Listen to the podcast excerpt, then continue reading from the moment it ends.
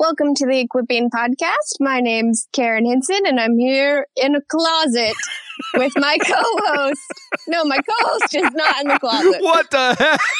I need to reshape. Go back. that might be the greatest one.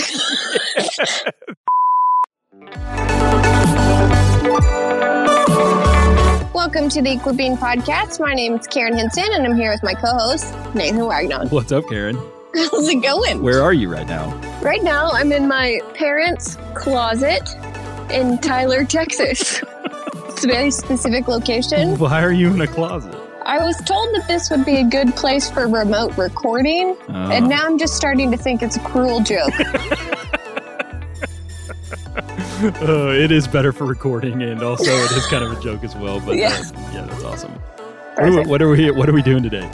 Today, we are with our friends from the Bible Project, Tim and Jon, as we are going to talk through some keys for understanding the scriptures. And Yeah. I'm so excited. We normally just get to hear them uh, talk theology, and now we get to hear some more of their heart. So, hope you all enjoy this conversation. We are back this week with our friends out in Portland, Oregon at the Bible Project. We got Tim Mackie and Jon Collins on the phone with us. Guys, thanks for being back with us. We appreciate it. Totally. Yeah.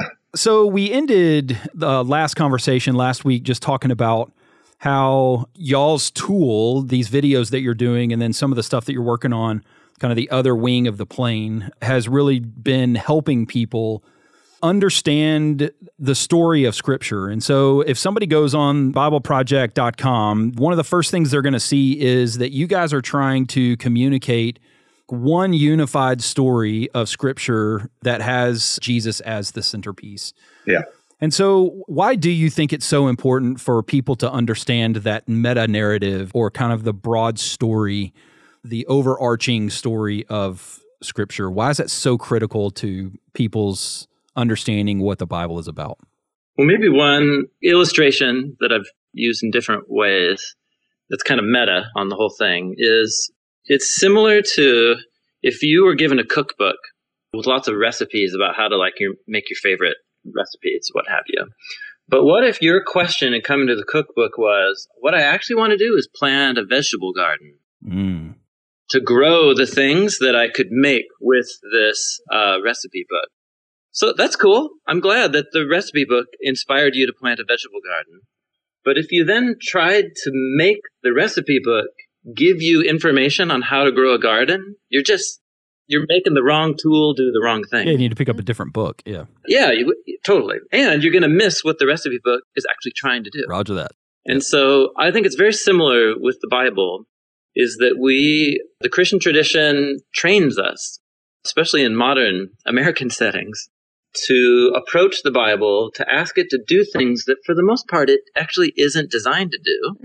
So not only are we not doing with it what it's designed to do, we're missing what it is actually doing. Mm. That's like a little parable, so to speak. Um, so really, it's about learning how to tune our ears and our expectations to what the biblical authors themselves care about and what they're trying to communicate.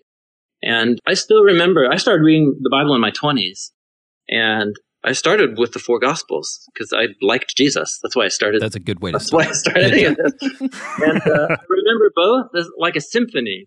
I could hear the music. Mhm. I could see Jesus, but I could also tell that I was actually missing most of what's going on here because so why is Jesus always quoting from this first part of the book that I Mhm. really don't understand? Why is he cursing towns and saying all the I'll just go with love your neighbor as yourself Yeah. and like like maybe skip forward to the cross. Yeah, Um, so the Gospels are presenting Jesus as the climactic moment of a long, complex backstory that they're constantly alluding to. And it, it hit me that Jesus only makes the sense that he does when you see him as the culmination to a particular story. Yeah. And it turns out that it's the story that the what we call the Old Testament, what the authors really, really care about. And it starts on page one uh, with God in the Creating- beginning. Yeah, totally. Yeah, with Genesis 1. That God orders the cosmos so that he can rule it through his image bearing representatives, Mhm. the hum- the humans take the project off track, introducing a whole lot of pain.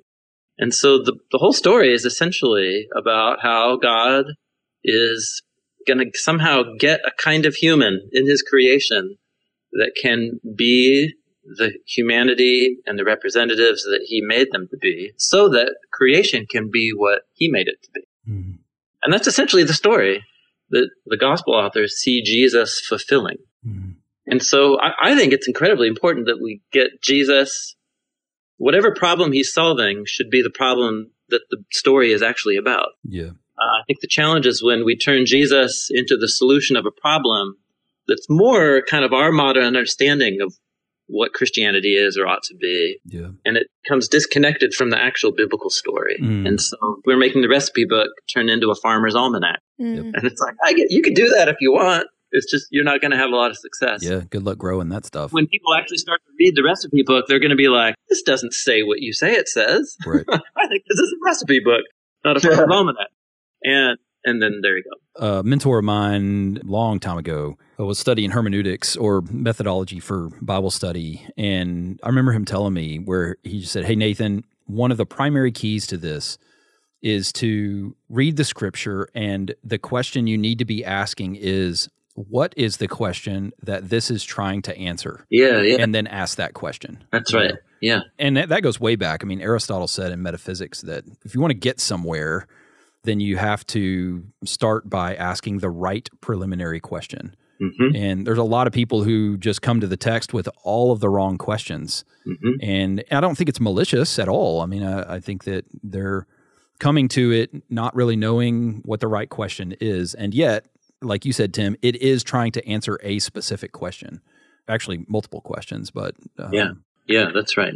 Was there a point in time, do you think, that we started becoming really ill equipped to to know the story of scripture? Was there a point where it was like all of a sudden people just don't understand God's word, or has that happened consistently over time? Because as we work in the church, we work in our equipping ministry, people come and have no idea what the Bible is about. Is that cultural? Is that modern? Or has that been going on for a while? Yeah, I, I think if uh, the letters of the apostles are in the it's been a challenge from the very beginning. Yeah. Yeah, Christianity is what we call Christianity is the outgrowth of a Jewish messianic movement that began in Galilee and Jerusalem in the first century. Mm-hmm. and it very quickly, because of the story that it was announcing, spread beyond that cultural setting, that time and cultural setting, out mm-hmm. into the broader Greek and Roman world, then into the East and West. And, and so ever since then, a huge part of the Christian mission is to translate this very particular story about a specific family living in the ancient Near East mm-hmm. and what God has been doing in and through them to try and help invite the whole world to see that the creator God has been at work in this very specific culture and people. Mm-hmm. And so there's a culture gap that has existed between Christians and the story of Israel from the very beginning. We're also at a very well attuned moment in Western culture because whether or not Western culture actually practices cultural diversity well, it's in theory a value yeah. that people want to have that I will honor a different culture's way of seeing the world and living and trying to understand it mm. without imposing my culture upon it. Mm. Yep. So, you know, let's adopt a similar strategy to say that the Bible comes to us. God has chosen to inspire by His Spirit and speak to people of all places and all times through a very specific people, language, and culture. And so let's, um, like you would fly to France, you know, get a phrase book and maybe like read the Wikipedia page about the place that you're going and don't just land and look for the McDonald's. Yeah, there's a buddy of mine that calls really, I mean, in any kind of not just conversation in France, if you're on the streets of Paris or whatever, but with any kind of uh, literature that you're coming to, it's a cross cultural experience. It's a cross cultural yes. conversation. Yes. And so just like you don't go into a you know someone's home that you're visiting in Beijing and just mow over all of their culture, you also don't do that with the text mm-hmm. when you come to it, which is a good leeway into the next question I wanted to talk to you about. And that really for both of you guys, what are some of those keys that you have identified when you come to a text that's maybe confusing or you're just like, man, I, this is just odd. What are some of those keys that allow you to work through it um, to maintain cultural sensitivity and also provide clarity for somebody who thinks like a Westerner? Man, there's so so much. Um, I think one. Well, okay, so one of the keys for, that's been really helpful for me, if we take a big step back before you even get to a passage, this book is both human and divine, and we've been talking about that, mm. which is I grew up in a religious tradition that really emphasized its divinity. It's God's word to you. And any sense of that there's a human shape to it, that human authors, human intention, the design was scandalous. Mm-hmm. And so we didn't think of it as literature because literature is a human thing. And so that first paradigm of just this is literature. And then knowing what type of literature you're in. The Bible has all sorts of different genres of literature. It has ancient law code, it has narrative, it has poetry, specifically Hebrew poetry, which works different than Western poetry, modern Western poetry. Um, it's got letters, first century letters from apostles to early churches. And we can appreciate the fact that you read uh, the newspaper different than you read Grisham novel, different than you read a Facebook post, because mm-hmm. um, those are different genres of literature. So that's another key.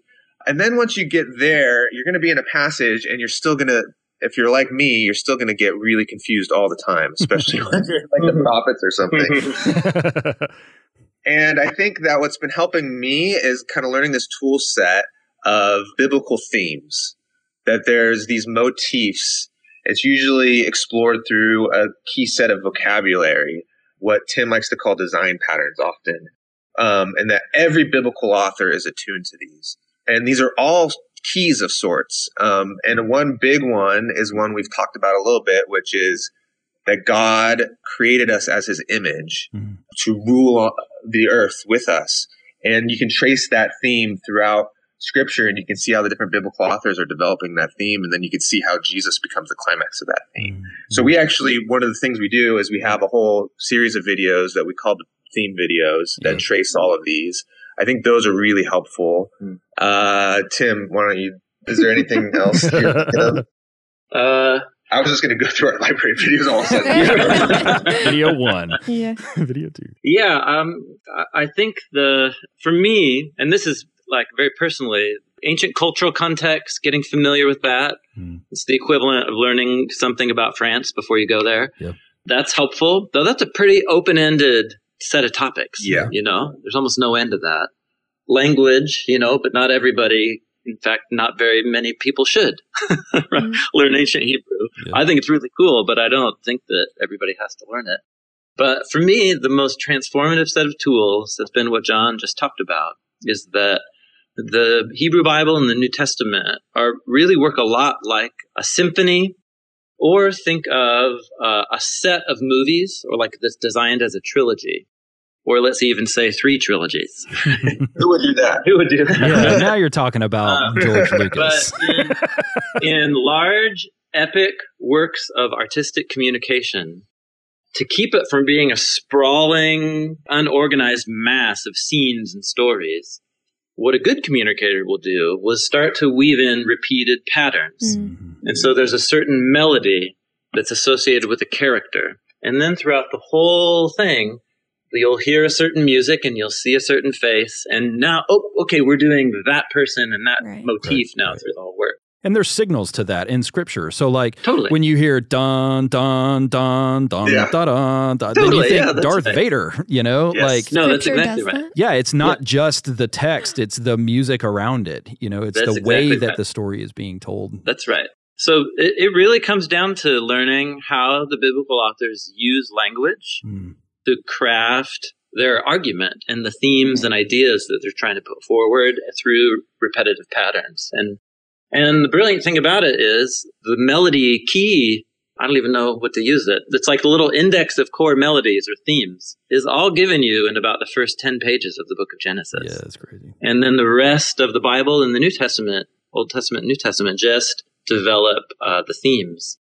And when you learn how to read the Bible that way, when you come to like the four gospels about Jesus, It's like going to maybe a like a Beethoven symphony Mhm. with like a music historian, Yeah. Yeah. you know? And Yep. I can sit there and enjoy it and have no Mhm. clue what's actually happening. Mm. and my friend will be like, "Oh, did you hear that piece? He Okay, notices all the subtleties. Yeah. stuff like that." And so that is how the stories about Jesus work in the New Testament. They're culminating through their vocabulary, all kinds of uh, what I call hyperlinks, like on a web page, Mhm. Yeah. Right. hyperlinking Jesus. He's the ultimate priest, the ultimate prophet, the ultimate sacrifice. He's, you know, the the new Abraham, the new Adam, and Mm. but it's just through sophisticated use of language Yeah. Yeah. Yeah. that they do it. So to me, that's been the most exciting key. Mm. It really brings clarity to some of the most bizarre things in the Bible that I thought were were meaningless. Yeah. I thought, why does Samson like rip the city gates off of a town and go to the top of the hill in the middle of the night? You know what I mean? And you're just like, oh, that whole little scene is a total like musical riff off of the parting of the seas, the two walls of the sea Hmm. in the middle of the night, Mm. uh, and going up to the high place of dry ground. And he's performing an Exodus deliverance for the people. And it's just a little bizarre little story, but uses all the vocabulary of the Exodus parting through the sea narrative. That's And that's how all of it works. Like Mm. it actually all makes sense if we learn how to put on the right set of glasses. Okay, sorry, you get me going, and I, No, good. That kind of leads us to another key of sorts that's been helpful for me, which is that um, the Bible is Jewish meditation literature. Is a phrase I think you. Coined. Uh, um, well, it's actually Psalm one's phrase.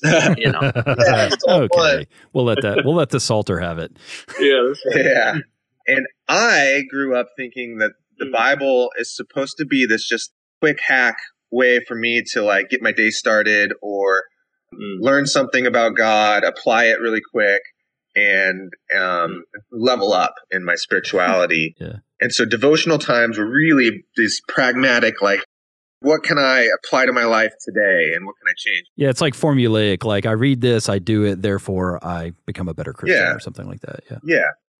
And this other vision of someone who has a lifetime of just letting these stories Hmm. unfold in your imagination and in your heart day after day slowly.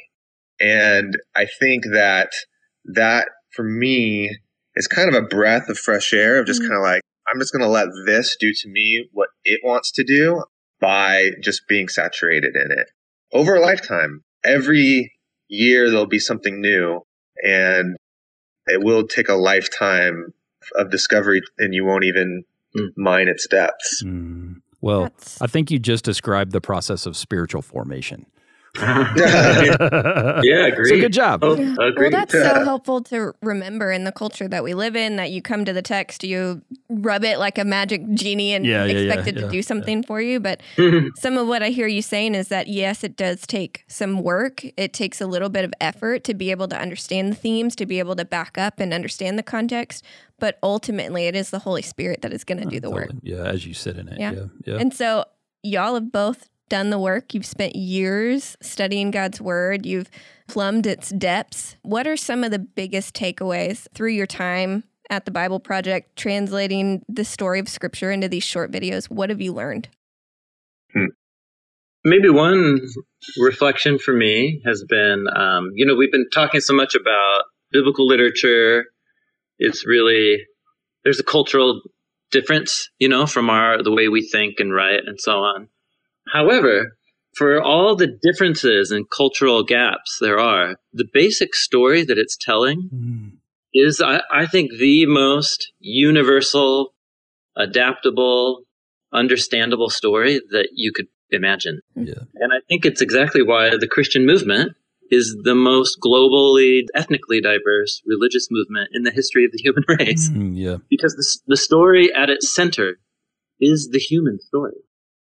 And it, it hits on universal longings, but it does so in the language and storytelling of one particular human culture and, and storyline.